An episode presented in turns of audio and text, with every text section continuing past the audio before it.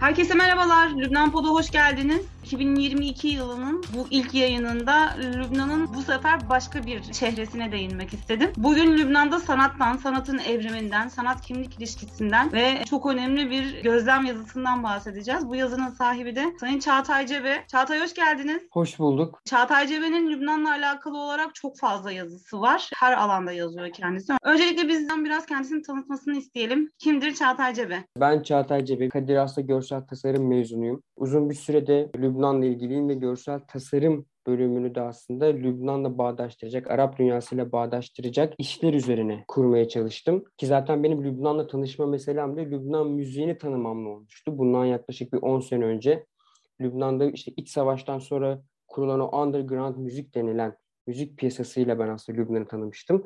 Ki bu müziklerin şarkı sözlerinde de işte savaştan yeni çıkmış Lübnan hakkındaki insanların dert yanmaları veya işte mübalağaları, ironilerinden alakalıydı.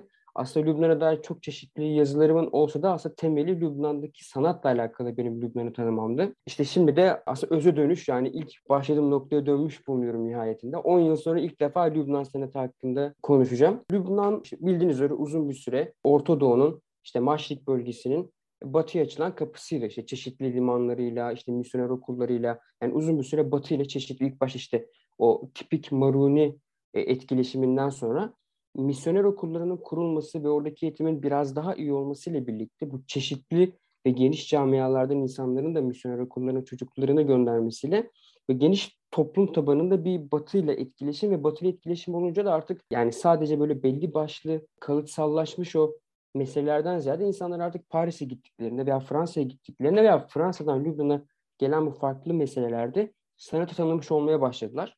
Bunun tabii temelinde şarkiyatçılık vardı. Şarkiyatçılığın oyunu kategorilendirilmesi, işte arşivlendirmesi, sosyolojik olarak toplumlara açılması meselesi vardı. Bunu da yani Lübnan'daki sanatın aslında biz ilk temellerini fotoğrafçılıkla yani modern olarak fotoğrafçılıkla görüyoruz. E, Felix Bonfil adlı bir Fransız fotoğrafçı var. Kendisi 1800'lerin sonu 1900'lerin başında ailesini alıp Beyrut'a gidiyor. Burada bir fotoğraf stüdyosu kuruyor. Tabii kendisi vefat etse bile ailesi stüdyoda işte Arap Bedevi, işte Yahudi aile, Rum aile, bilmem ne aile diye diye böyle bir fotoğraf arşiv oluşturmaya başlıyor. Normalde insanlar benim fotoğrafımı çek diye gidiyor ama aslında onlar orada bir nevi bundan 100 yıl öncesi Lübnan'ın e, sosyolojik olarak bir arşivini, bir kimlik çalışmasını çıkarmaya başlıyorlar. Tabii en yani Kahire'den sonra Orta Doğu'daki en fazla yabancının bulunduğu şehir de Beyrut olmaya başlayınca tabii ki de hani sadece asker, iş adamı, politikacı değil, çok çeşitli insanlar, çok çeşitli dallarda şarkiyat araştırması yapanlar Lübnan'a gidiyor ve haliyle burada işte yerel insanlarla Fransızların tanışması başlıyor. Özellikle misyoner okulları bunda çok büyük aracılık yapıyor. Osmanlı döneminde işte Birinci Dünya Savaşı başlayınca da biz Osmanlı fotoğrafçılarının bölgeye giderek aslında daha çok bölgedeki Osmanlı askerlerini çektiklerini görüyoruz. Arşiv olarak da Beyrut'taki Osmanlı askeri meselesi, tabii gravür çalışmaları Osmanlı döneminde var yani Trablus'un, Lübnan Dağı'nın işte 17. 18. yüzyıllarda gravür çalışmalarını görüyoruz ama tabii bunlar böyle çok kısıtlı perspektiflerden yansıyan ve tekil olarak 20 yılda bir 30 yılda bir yapılan tekil çalışmalar olarak bulunurken tabii fotoğrafçılık özellikle çok seri halde ve birçok kişinin yani bir yetenek barındırmadan sadece fotoğraf makineniz olarak ülkenin her yerini gezip çekebileceğiniz bir alet olması sebebiyle kısa sürede bir yaygınlığa başlıyor. Bu sürede ise 1920'lerde yani Lübnan Osmanlı hakimiyetinden çıkınca da Lübnan'da bir kadın fotoğrafçı ortaya çıkıyor. Marie El Hazin. 1920'lerde kendisi yani Hazin soy ismi. Maroni bildiğiniz üzere. Marie El Hazin e, genç bir kadın 1920'lerin başında. E, kendisi fotoğraf makinesini alıyor ve Lübnan'ı gezerek bildiğiniz hani bugün nasıl işte böyle Instagram'da fotoğraf paylaşılıyorsa tam o tarzda böyle fotoğraflar çekiyor. İşte deve üzerine binerken, at üzerinde binerken işte kafasına fes takarak aile üyelerini çekiyor. Yani böyle bir estetik bir kaygıdan ziyade daha çok fotoğraf makinesiyle tanışan bir insanın o an işte neyi hoş bulduysa çekmesi üzerine başlayan bir hikayesi var. Lübnan'daki tabii bir de sanat işte o dönem yani Lübnan hep siyasi olarak karışık olduğu için sanat her zaman siyasetin altında ezilerek ve hep böyle unutularak veya görmezden gelinerek devam ediyor uzun bir süre. Tabii bu dönemde Lübnanlılar Fransa'ya gidip gelmeye, işte Lübnan dışındaki bir dünyada daha farklı dallarda işlerini görmeye başlıyorlar ki genellikle yani edebiyat üzerinden Arap sanat dünyası anlatılır ama Lübnan'da görsel sanatlar aslında daha da yükselişe geçiyor. Lakin 1950'lere kadar biz çok da bir aman aman bir şey göremiyoruz Lübnan'da sanat alanında. 1950'lerde bu Lübnan bağımsızlığını kazandıktan sonra Kamil Şamu'nun işte Batı ile olan bu müthiş bağlantıları ve Süveyş krizini e, böyle bir gole çevirerek bütün bu Batı e, mülkiyetini Beyrut'a taşımasıyla birlikte, Lübnan'ı taşımasıyla birlikte o ünlü Lübnan altı çağı başlayınca bu sefer tabii Lübnan artık işte siyasetle, politikayla, bankacılık haricinde çeşitli böyle zenginlikleri de kullanmaya başlıyor. Biz burada mesela modayı görüyoruz. Yani özellikle Lübnan'ın böyle, yani biliyoruz mesela Osmanlı döneminde Suriye ve Lübnan ipekçiliği Lübnan'daki limanlardan batıya akıyordu. E, bu dönemde Lübnan bunu kendi lehine kullanarak çeşitli şehirlerdeki bu ipekçiliğini tekstile çeviriyor. Yani Baalbek'te üretilen bir kumaş mesela Beyrut'ta dikilerek aslında böyle çok büyük paralara Avrupalılara satılıyor veya Lübnanlı kadınlar bunu giyiyor veyahut biz bunu reklamlarda, reklam afişlerinde görüyoruz işte. Yani bu işte kadının şapkası Lübnan'ın şu kentinde yapıldı. İşte ceketi şurada yapıldı diye büyük moda akımı başlıyor bu tarihlerde. Bir yandan moda akımı ilerliyor. Bir yandan zaten işte bu batının işte Orta Doğu'da olmayan bütün bu batının varlıkları da Lübnan'da zuhur etmesiyle artık insanlar işte tipik o e, siyasetle, politikayla ticaretle de ilgilenmenin haricinde sanatla da ilgilenmeye başlıyorlar. Çünkü zaten hem batı size geliyor, siz zaten batıya gidiyorsunuz sık sık ve insanların tek derdinin siyaset politik olmadığını görüp siz de etkileniyorsunuz. E tabii bir de burada Fransa temelli yabancı okullardaki de bu çeşitli profesyonel dalların olma sebebiyle insanlar ve çocuklar sadece belli başlı alanlara değil çok daha çeşitli e, kategorilere yönlendirirler. Özellikle sanat ve tarih gibi. Biz burada aslında Lübnan iç savaşına kadar Lübnan'daki sanatın gerçekten çok etkili olduğunu, işte soyut ve somut olarak gelişmeler yaşandığını görüyoruz. Bir de burada Lübnan sanatına ek, eklenen şöyle bir kısım var. Filistin. Normalde Filistin sanatçılar tıpkı evet, çok önemli bu. Lübnan'da evet, evet yani Lübnan'da olduğu gibi dışarıyla bağlantıları sık sık var. Diğer Arap ülkelerindekileri ziya, ziyade kendi yaşantıları üzerine duran insanlar. Ama tabii bunlar göç etmeleri sebebiyle Filistin'e bıraktıkları stüdyolarını Lübnan'daki stüdyolara devam ettirmeye çalışıyorlar. Ama Filistinlilerin Lübnanlılardan ayrılan şöyle bir noktası var. Kendilerinin yaptıkları işler Filistin Kurtuluş Örgütü propaganda afişleri için. Mesela o dönem yapılan özellikle Amerikan Beyrut Üniversitesi bu konuda geniş bir arşive sahip.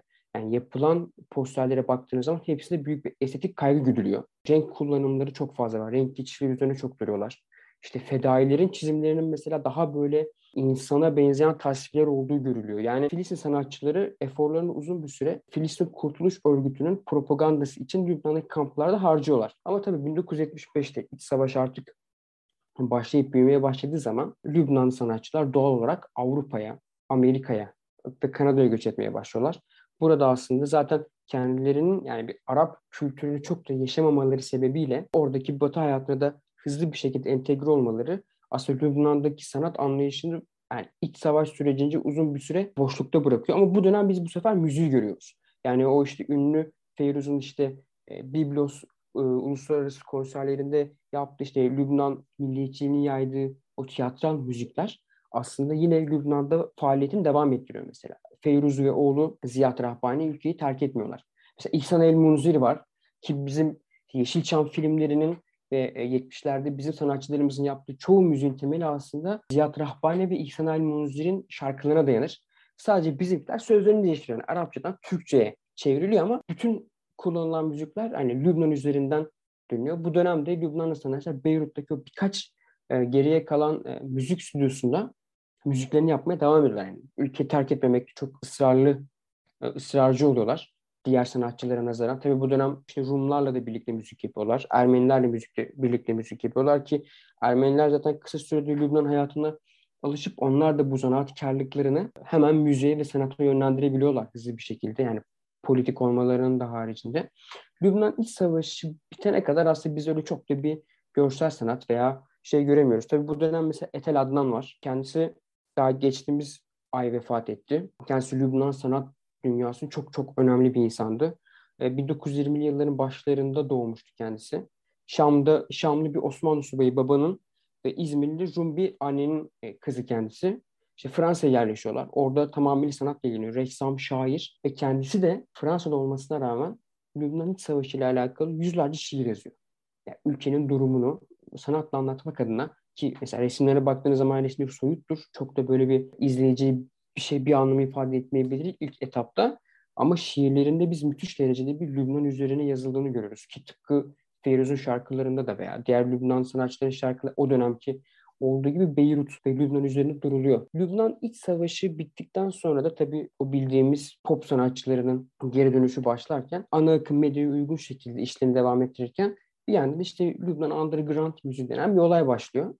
Bu olay aslında tamamıyla ki hala daha günümüze devam eder bu Lübnan Underground müziği. Bütün olayı Lübnan'ın içine sıkışmış olduğu bu politik durumdan muzdarip olan o dönemin gençleri şimdi orta yaşlı hale geldi bu insanlar. O dönem bütün bu şikayetlerin dillendirdikleri bir platform oluyor. Bunların ısrarlı bir şekilde devam ettirmeleri sebebiyle çeşitli insanların, çeşitli Lübnanlı gençlerin de sanata yönelmelerine vesile oluyorlar. Mesela İrtical adlı bir festival var Beyrut'ta. 20 yıldır sürüyor. Ee, ve Beyrut'un en eski festivali. İrtical'in şöyle bir olayı var. Ee, çok insan tarafından bilinmez yurt dışında ama İrtical yerel, amatör ve işte caz, deneysel müzik, klasik çağdaş müzik yapmak isteyen insanlara bir alan verir. Normalde 2001'de başladığında bu tek gün süren, çok kısa süren bir şeydi. Günümüzde ise irtical ki geçtiğimiz yılın 15, 16, 17 Eylül tarihlerinde yapıldı. Ee, Lübnan'daki en büyük üç farklı sanat merkezinde. İşte Beyrut Sanat Merkezi, çok ünlü bir tiyatro vardı adını unuttum. İşte bir de Boiler Room diye bir yer var Beyrut'ta. Yani üç farklı sanat merkezinde çok büyük konserler verildi burada. Tamamen işte Lübnan'da gençlerin kendilerini anlatabilecekleri, sahne bulabilecekleri bir yerdi. E, bu Lübnanlıların, yani Lübnan sanat, genç sanatçıların kendilerini ortaya koymak için müthiş bir fırsatların olduğu bir yer. Ki yani Lübnan Underground müziğinin devam etmesi, Lübnan'daki bu sanat okullarında okuyan gençlerin de aslında önlerinde sadece işte politikayla veya ekonomiyle uğraşmamalarının gerektiğinin de bir kanıtı olduğunu görerek işte Beyrut'ta başlayan bu sanat maceralarının İtalya'daki, Milano'daki moda okullarında veya Fransa'daki tasarım okullarında devam ettiklerini de görüyoruz ki bugün zaten Beyrut patlamasından sonra birçok Lübnanlı sanatçı Fransa'ya ve Kanada'ya yerleşti. Yani orada yaşamlarına ve mesleklerine devam ediyorlar. Bu dönem yani Lübnan'ın iç savaşı iç savaştan sonra bıraktığı bu Orta Doğu'daki sanat merkezini bugün Körfez ülkeleri sırtlanmış durumda ki Lübnanlı sanatçılar zaten oraya da akın ediyorlar. Katar ve Birleşik Arap Emirlikleri bunları bir e, yer sağlamış durumda. Orada da yani ellerinden geldiğince Dubai'de ve Doha'da işlerini yürütmeye çalışıyorlar. Dönüp baktığımızda ise Lübnan sanat camiasının bugün yani Lübnan'dan çıktığını, Avrupa ve Amerika'ya saçıldığını ve işte orada da hala daha işte sadece belirli önemli günlerde Lübnan'la alakalı gelişmeler olduğu vakit ülkeye dair görüşlerini işte sanatlarıyla dışa vurarak yaşamlarını sürdürdüklerini ama onun haricinde normal Avrupalı tıpkı bir e, Amerikalı, Kanadalı gibi yaşamlarını sürdürdüklerini görüyoruz. Yani Lübnan sanatı aslında 50'lerde 60'lar 75'e kadar bir altın çağını yaşıyor yaklaşık 25 yıl. 91 yılında iç savaşından sonra tekrar bir canlanıyor. Özellikle 2010'ların başlarında.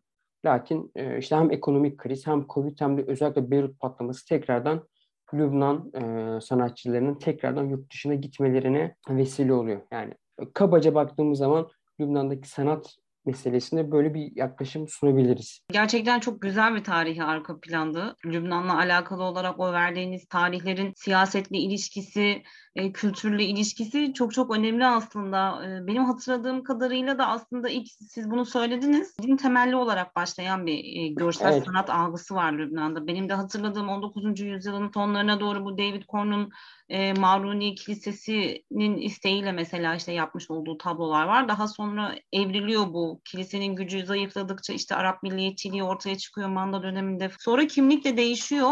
Cibran Halil Cibranlar, Ömer Onsiler, Radva Şukaylılar benim hatırladığım isimler ama buradan şunu da söyleyebilir miyiz? Her dönemde yani o 50-60'larda çok parladığı dönemler ve 90'lardan sonra Lübnan'da sanat yine e, kimlikle bağlantılandırılmış. Evet. En güzel örneğini mesela Filistinli sanatçıların e, yapmış olduğu tablolar bağlamında siz verdiniz. Çünkü Lübnan'daki kamplarda benim hatırladığım yine Gassan Kanefani mesela ve Nace evet. El Ale ünlü Hanzala'nın mesela sahibi. Bunlarda da hep böyle bir kimlik çabası vardır. Lübnan'daki bu son dönem artık yani 90'lardan ve 2000'lerle birlikte belki de kimlik çabasının daha da ortaya çıktığını söyleyebilir miyiz? Nasıl yorumlarız bunu peki? Ya tabii şimdi şöyle normalde Lübnanlıların o altın çağ dediğimiz o soğuk savaştaki 25 yılda çok da bir kimlik sanatlarında kimliği göstermediğini görüyoruz. Ama özellikle 91 yılında yani hiçbir şeyin değişmediğini 15 yıllık bir savaşın aslında bir yani kazanan taraf olmadan yine böyle eski düzenin devam ettiğini gören Lübnanlı sanatçılar artık daha çok Lübnanlı olmak üzerine ve işte ülkedeki bu süre gelen bu kronik siyaset üzerine artık sanatlarını icra etmeye başlıyorlar ki mesela bunun en güzel örneği şeyde yaşanmıştı. 2015 protestolarında mesela Beyrut'ta e, bütün bir akşam boyunca çeşitli Lübnan, Lübnanlı sanatçıların geçmiş yıllarda çıkardıkları protesto şarkıları çalındı mesela. Hip hop'tan rock, klasik müzik yani kim Lübnan'la alakalı derdi sıkıntısı var sanatçılardan hepsinin müziklerini Beyrut'taki meydanlarda mesela yer verilmişti. Ki benim de tanıdığım bazı rapçilere ben yani olayı sorduğumda aslında hepsi tamamıyla bu siyasi elit denilen tabakadan çok bıktıklarını ve bunu hani yani oylarla bilmem nelerle deviremeyeceklerini farkında olduklarını ve bunu da işte e, hip hop'la, müzikle yaptıklarını ki mesela Maşrua Leyla'nın bütün olayı da odur zaten. Yani şarkıların hepsinde, e, video kliplerin hepsinde ya işte İsrail'le alakalıdır ya da Lübnan'daki siyasilerle alakalıdır. En büyük temsilcileri onlardır. Güzel de bir grup aslında ya. Yani şarkılarında böyle hem protest müzik ama çok da gerçekten Lübnan'ı yansıtan müziklerden bir tanesi belki meşhur Leyla. Benim aklıma bir de Julia Butros geldi. Julia Butros'un da şarkıları daha çok aslında böyle hani e, Lübnan'ı ayağa kaldıracak. Evet. Feyruz'un tarzı şarkılar ama Julia Butros'un hikayesi galiba hatırladığım kadarıyla annesi Filistinli bir Ermeni babası Tiyan Maruni'ydi. Ama konserlerinden bir tanesinde Nasrallah'ın Hizbullah askerlerine yazdığı bir e, şiiri besteleyip söylemişti vesaire böyle bir şarkısı vardı. O yüzden de hani Lübnan'daki sanatta hep böyle aklıma kimlik meselesi geliyor benim de sizin de değindiğiniz gibi. Tabii mesela Julia Botus hatta o dediğiniz şey mukavemet şarkılarında yani, yani direkt Hizbullah'ın kimliği olan mukaveme. Hatta onun bir klibinde direkt şey var. En ön safta şeyler oturuyor. Emel mensupları, Nabi Berci, eşi, şey, ya Hizbullah'lı milletvekilleri işte arkadaki zaten o Julia Butrus o şarkıyı mukavemeyi söylerken de işte arkada o askeri ve siyasi böyle görseller ön plana çıkıyor. Yani Lübnan'ın neresine bakın yani 91'den sonra Lübnan'daki yapılan her iş aslında siyaseti çıkmak zorunda kalıyor.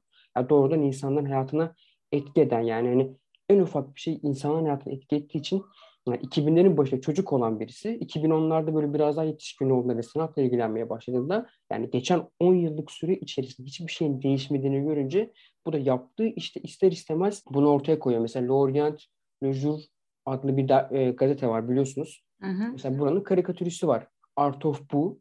Art of Bu aslında böyle sayfalar dolusu makale ve haber yazmadan tek kare bir karikatürle aslında Lübnan'daki bütün bu siyasi sıkışmışlığı dile getirdiği için çok kısa sürede mesela patladı.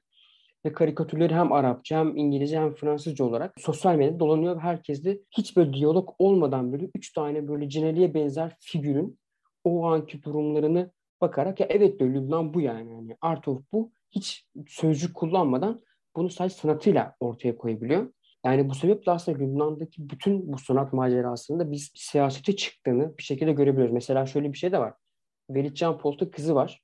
Dalia. Normalde Dalia bu 2009 protestolarından önce Lübnanlı sanatçılar çok iyi geçinen, böyle hemen hemen her akşam Beyrut'taki gece kulüplerinde geçiren, işte Beyrut'taki sanat camiasında tabloların arası fotoğraflarını paylaşan birisiydi. Ama 2009'da babasının da böyle merkeze konduğu ki babasını merkeze koyan insanlar arasında Dalia'nın çok iyi arkadaşları da vardı. Ki o arkadaşları şu an Berlin'de yaşıyorlar. Yani Dalia mesela ondan sonra Lübnan sanat camiasıyla bağını kesti.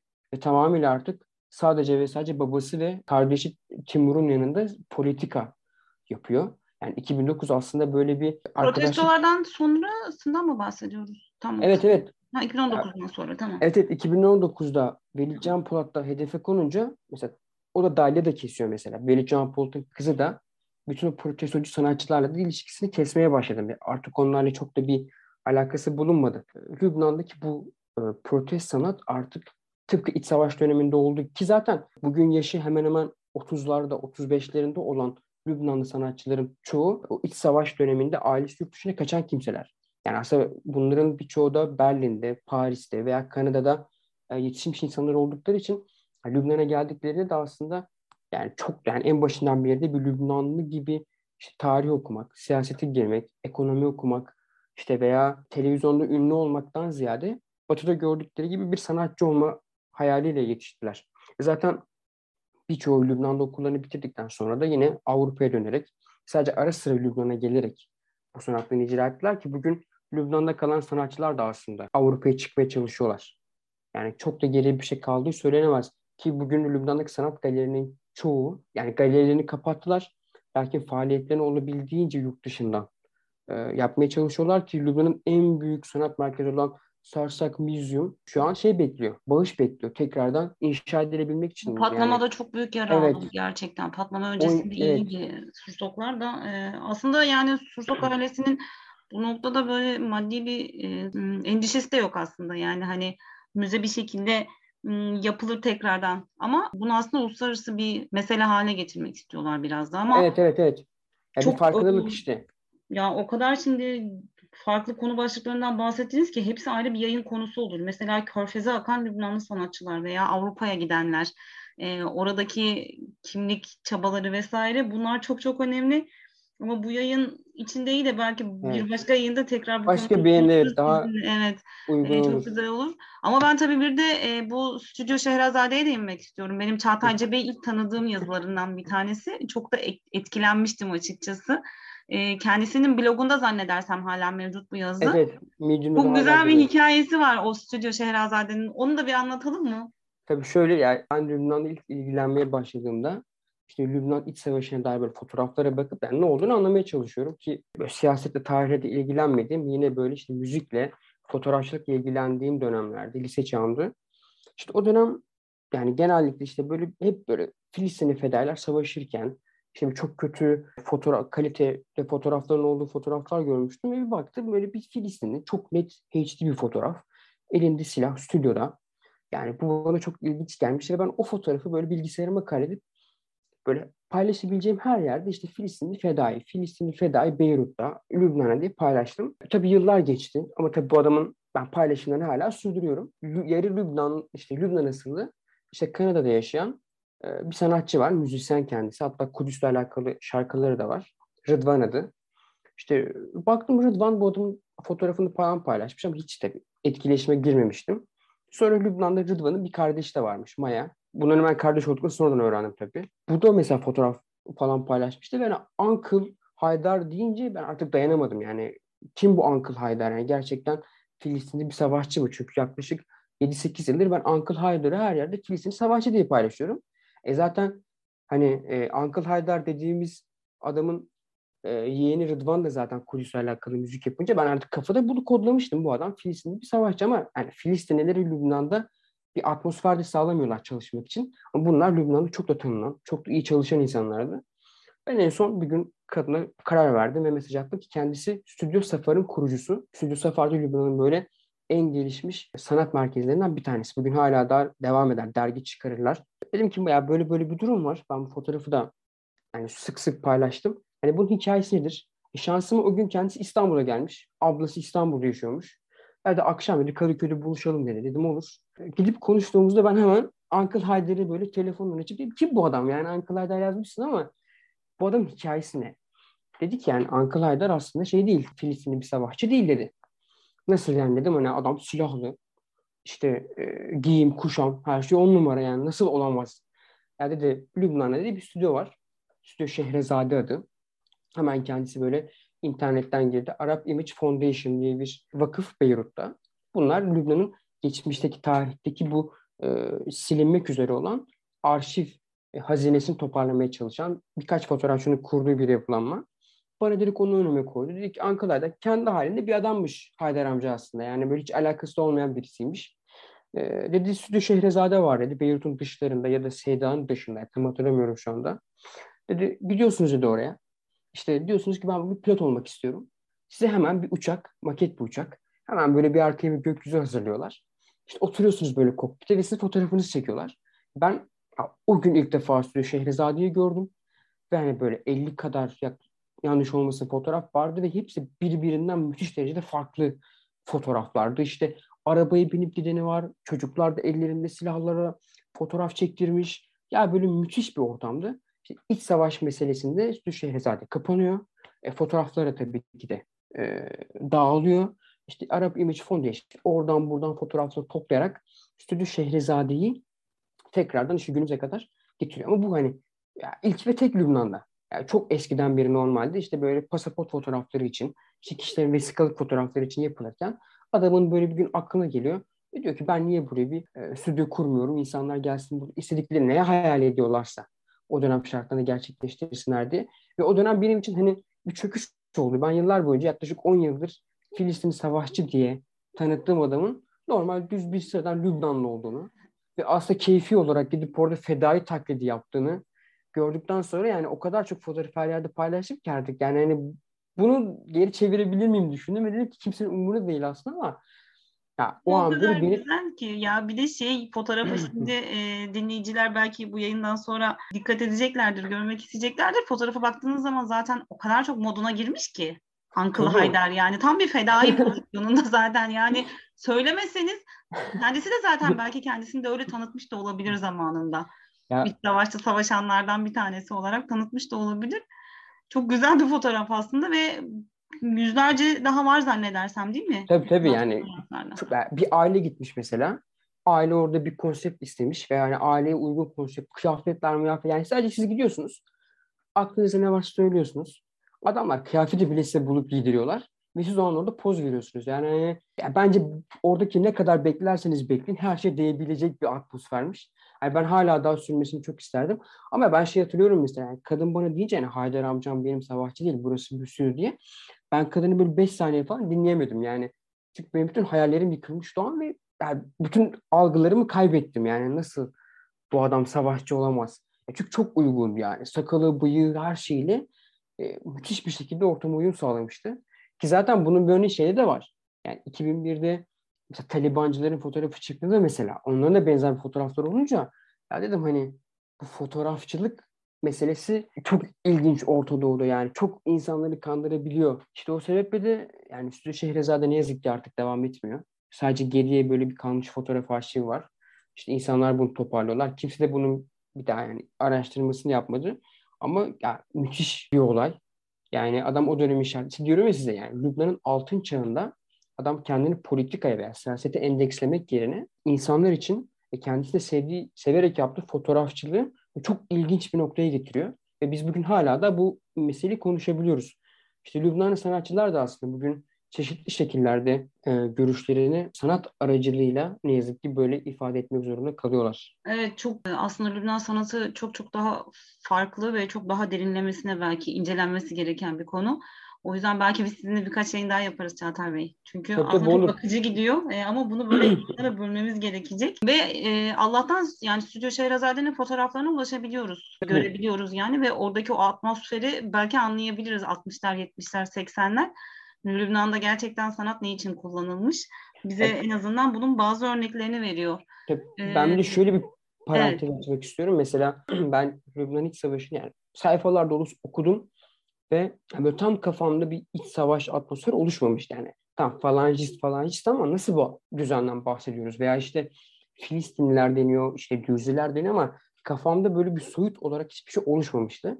Ben daha sonra Lübnan iç savaşta savaşmış insanların sosyal medyadan ulaşarak kendilerinden fotoğraflar rica ettim. Yani benim o yıllardır yaklaşık 4 yıldır yaptığım iç savaş fotoğraf teknikası aslında insanların kendi şahsi kişisel fotoğraf arşivlerinden izin alarak yaptığım bir arşiv ve ben orada mesela şeyi gördüm. Yani falangist dediğimiz yapılanmanın cidden bir ordu gibi olduğunu, işte dalgıç ekiplerinin olduğunu, helikopterlerin olduğunu, işte dağlar dağlara uygun ekipmanlarının, araçlarının olduğunu, işte hepsinin tek tip üniformalı olduğunu yani o anlatılan işte 1934'te kuruldu. İşte Nazi, ideolojisine çok yakındı, çok disiplinliler diye. Aslında ben ya çok değil, beş fotoğrafa bakarak aslında ne anlatılmak istendiğini çoktan anlamıştım.